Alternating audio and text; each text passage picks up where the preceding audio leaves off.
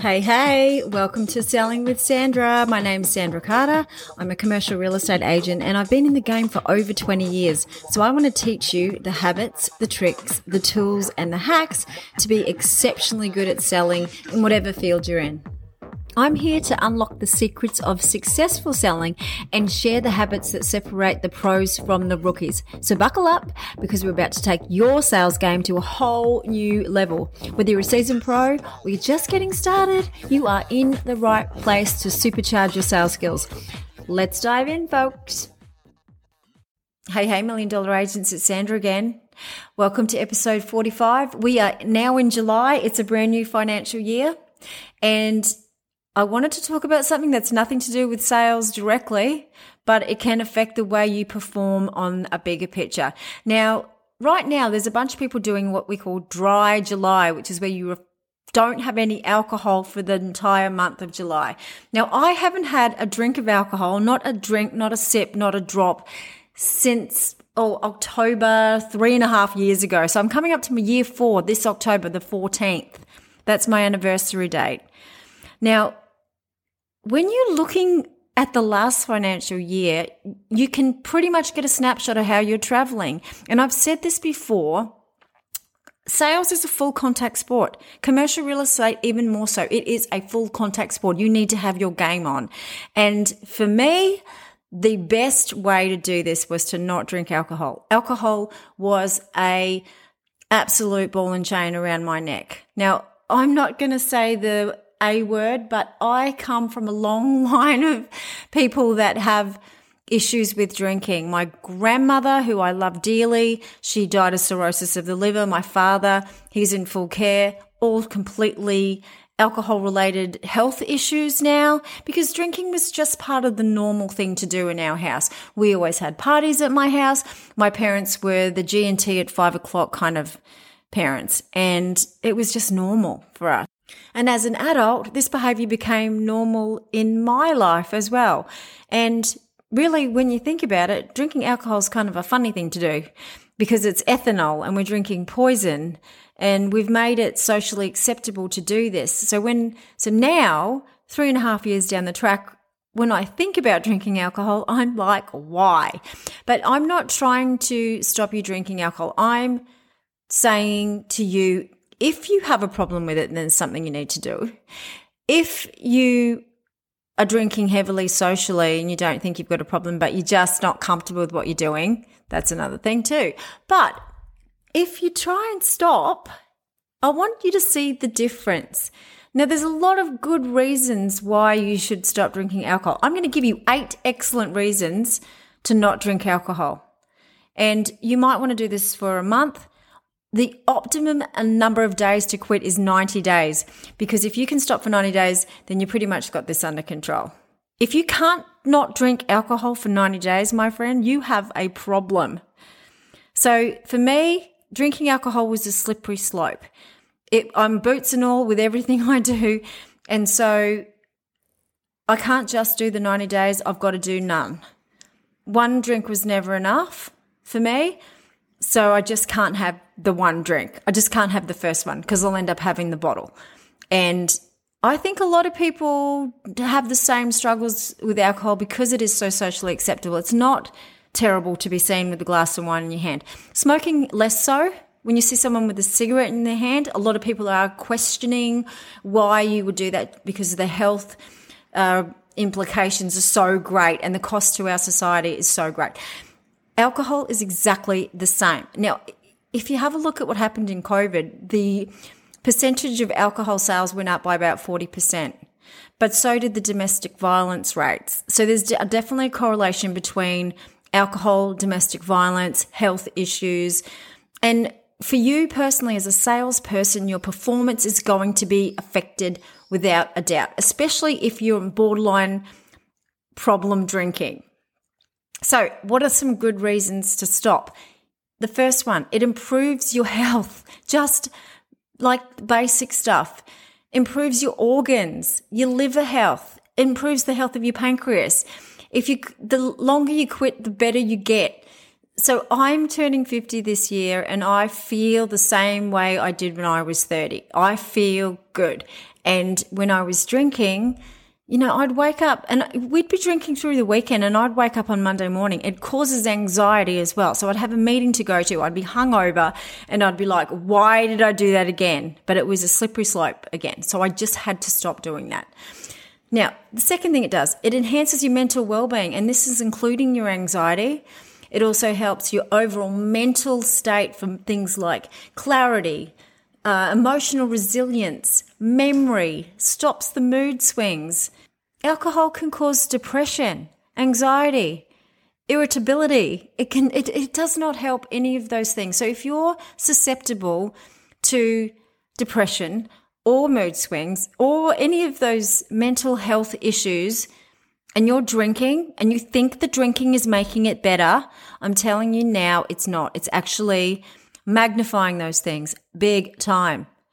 So if you're serious about your sales and you're serious about your performance, you know, just the fact that your mental well-being is being affected, it's going to affect the bottom line. It's going to affect your capacity to perform. Let's face it, sales is a tough game in the first place.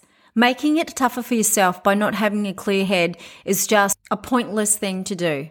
You may as well go and get a job where you can clock on, not think, not have to be on your game, clock off, get paid, happy days, you're done. Anyway, the third thing that not drinking alcohol does, it improves your quality of sleep to no end. Nothing disrupts a good sleep like alcohol. I don't know if you've noticed this, but if you've had a big night, you'll often wake up at two or three o'clock in the morning. And if you don't do that, you'll wake up feeling like you haven't had any sleep at all anyway. So it's not good quality sleep. And if you are trying to get to sleep without drinking alcohol and you usually drink till you're blacked out or you usually drink till you fall asleep, you're going to have trouble falling asleep because your body, your blood sugar level is going to be all over the place. So once you have the alcohol out of your system, you'll be surprised at the quality of sleep you're getting. And that's going to improve your performance in everything you're doing in life. Now, number four is financial savings. How expensive is it to drink alcohol? Thousands and thousands of dollars you'll be spending a month. You know, and that even on a weekly basis, if, if you worked out what you actually spent and how much the alcohol in your cupboard's worth, even if you've got it in there, it's you know, you can save. Think of something you want to buy. Have your 90 days. Think of something, work out what you're spending on alcohol. Put that money aside and do something better with it. Buy something nice with it. Do a course with it. Improve yourself rather than destroy yourself. Now, the fifth thing that refraining from drinking alcohol will do is re- improve the relationships with your friends and family to no end. Have you ever had one of those mornings where you've woken up and you know you've said something, you can't quite remember what it was, but you know it wasn't good? Now, th- those sort of things were happening to me more frequently. And I was like, I could always tell by the way my husband's body was positioned as to whether I'd said something I couldn't unsay or not. And I'd have to ask him, what was it? So, you know, it was, it was definitely a bad place for me. And once you're in a clear mind and you're accountable and you can remember everything you've said, you can't make those mistakes. And you, you're very careful about what you say. When you're drinking, your inhibitions are left, and that includes the inhibitions that you would normally have in check to stop hurting people around you or to be able to look someone in the eye and, and connect with people and be your authentic self rather than if you go into a meeting and you're hungover and you're not looking people in the eye because you don't want them to know that you're hungover, people are going to start to trust you too because you don't get as forgetful. You're making appointments. You're remembering what you're saying. You remember what you're doing. You're you, are you are more efficient because you're not fuzzy headed. You're not hungover, and you're not unreliable. You're on point because you're so clear headed. Can you imagine what that being like that all the time means? So if you've ever forgotten something because you were so hungover and you didn't write it down, and then you have the cold horrors because you get a phone call and someone says, Hey, I'm here, where are you? You've got a problem with alcohol. I'm telling you now, I've got the t shirt. Forgot that meeting again. Back says problem with alcohol. Need to stop. So, number six is the increased productivity. So, obviously, alcohol is going to negatively impact your focus, your motivation, your productivity, just from all the other things I've told you it's doing to you. So, if you're more clear, you're going to be more productive. Bottom line. I get the same how am I going to word this? I get two days in one now. So for the time I used to have when I was relying on alcohol more, I wasn't getting, I was probably getting a six hour day. Now I'm getting a 12 hour day at the minimum. I start at five o'clock in the morning and I'm still on my computer till about 9 30, 10 o'clock at night, most days. So that was not happening when I was drinking. I was trying to get all my stuff I had to get done, done by five o'clock in the afternoon, so that when I started cooking dinner, I could open the bottle of wine and have my first drink while I was cooking. Not trying to take over the world because I was it was controlling my life. It was about the five o'clock glass of wine. If anybody rang me after six o'clock at night, was I going to answer the phone? No way in hell. So, three and a half years ago, things were very different. Don't get me wrong, I was a high performing drinker, high performing alcoholic. I could still get more done than a lot of people, and I was still making good money. I just have taken that to such another level that I want I want you to understand that to get to that point where you're making silly money, you need to do you need to make sure you're on your game. And if drinking is a problem for you, it's going to be in your way. And that's really what I want to address. I can see the culture is still the binge drinking. We're Australia, right? We're drinkers. I mean, I don't think we're the worst in the world, but we're not great. We are definitely not great. And I hear it on the radio and they glamorize it. And I hear it, you know, on the news and that, you know, there's, it's all about the beer and Australia Day is all about drinking and then the barbecue and the beer and and you know I see funny memes on Facebook about wine o'clock and you know women drinking straight out of the bottle and they've glued a glass to the top of the bottle. And you know there's one with a this week I've seen a guy with drinking a beer and it's got bubbles in the top and it looks like the beer's smiling at him. And he's like I wanted to quit alcohol but it it loves me so much. Look it's smiling at me. How could I give how could I say no to that face? So don't be sucked in by things like that that try and normalize drinking alcohol and like, well, everyone else is doing it. Have a look at what you're doing. Have a look at your performance. Have a look at your, how much money did you make last financial year? How much profit did you make? Talk to your accountant, work it out. And if you aren't blown away by your own, own performance, have a look at what else is going on. And if alcohol is a big part of your life and you can see yeah, if I if I had put, you know, if I had a clearer mind, if I had put more effort in, if I had completely focused and been on point, how would my performance have been? So interesting. One of my clients said to me the other day, and I know he doesn't listen to my podcast, he's like, How do you stay so thin? And I was like, I said, Well, I've got nine horses and I, you know, they keep me busy.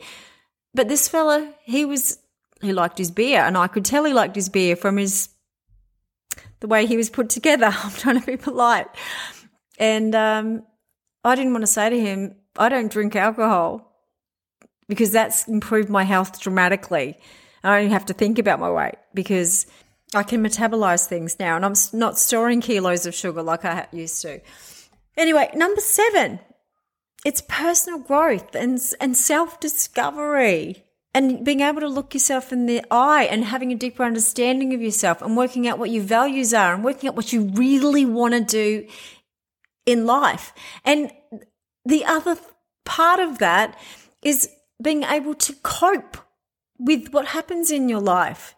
So your life's more pur- purposeful and meaningful. And, you know, if something's going wrong, often people drink alcohol because something's gone bad. Someone has a bad day, often the go to is have a drink. Oh, I need a drink. I've had such a bad day. Uh, yeah, that's not going to make the day better and it's not going to make the problem that made the day bad go away. the best way to handle that now. And I find there's not too many problems that pop up and I go, oh my God, I need to do something about that. Uh, uh you know, I can handle it. I go, okay, let's break it down. How are we going to manage it? Ha- tackle it head on. Don't put my head in the sand. Don't bury it. Don't not deal with it. Take it on for what it is and it just makes the problem so much smaller. When you drink and try and forget about it, when you wake up, not only is the problem still there, you've got a hangover, you cannot figure out how to solve it, you cannot figure out how to deal with it. So you're losing that capacity to get control of your life and you're using that capacity to manage the the problems that are going to come up. And in sales, they come up all the time. And really, and I've said this before, we are problem solvers. If you are drinking your problems away, you're not going to be able to solve those problems and you're not going to be able to think about solving the problems you need to solve to be a high performing salesperson. So that's where the clarity comes into it again. So you want to be just so present in everything, problems or no problems. And it's going to make you enjoy the no problem times so much more. It's it's the pink cloud syndrome, I think they call it, where you wake up without a hangover and you think, "Wow, I feel so good." And it's something that you just keep living with every day. You don't wake up and you never feel bad. How good is that? Anyway, the last thing I wanted to say about it, number 8 setting a positive example. I think this is the most important thing for me because I've got two little people that watch everything I do. I've got my 11 year old son telling people he wants to be a real estate agent, which is, you know what? I'm thinking, aim higher, my darling. But I'm proud that he wants to be like me. But what else are they doing? They're watching everything I'm doing. So they were watching me drinking. And now my daughter, she tells other people that wine is poison and alcohol is poison, which is kind of cool because I want them to really think about it. If they're going to do that and they're going to try it, they're always going to have that in the back of their mind because they're like, well, mum stopped and didn't it change her life and our lives and it made such a difference. So whatever you're doing, if you've got kids, they're, they're watching you. You're leading a positive example by either not drinking in front of your kids if you're going to drink, or if you stop drinking and you explain to them why and how much better you feel. And I do this with my kids. I'm honest with them about it and I tell them why I don't drink and I tell them, you know, what alcohol can do to your body. So that's really the biggest thing for me was to break the chain. Again, a long line of alcoholics in my family, mother, grandmother that died, father that's not in great form. And, you know, my husband's father still plays tennis, whereas my father's in full care and he drank like a trooper. And I guess really that's the big picture, isn't it? Because if you don't look after yourself, the last years of your life, you know, you say, say, oh, I'm going to go out sideways with a bang. Yes, but what does that look like? That looks like not being able to swallow your food. That looks like, you know, having alcohol related dementia. That looks like wetting yourself at the table on Christmas Day. It, you know, the, having an alcohol related disease later in life compared to being able to be independent, walking around, driving a car because you've looked after yourself, big difference. I know how I want to go out, and it certainly isn't the same pattern that my parents parents set up. So this is the thing. I want to you know, I'm in self-preservation mode now. I don't want to do things that are going to make me age faster. I don't want to do things that are going to make me have a horrible twilight year years. And I want to have those years. I'm going to still be horse riding. I want to be playing polo when I'm 70 years old. So that's my ambition. I want to be well enough to do that. And drinking was just not going to let me do that. So here we are. Anyway, that's a wrap. My name's Sandra Carter. I'm a commercial agent. You can find me on LinkedIn, TikTok, Instagram, and Facebook under Sandra Carter Commercial Agent.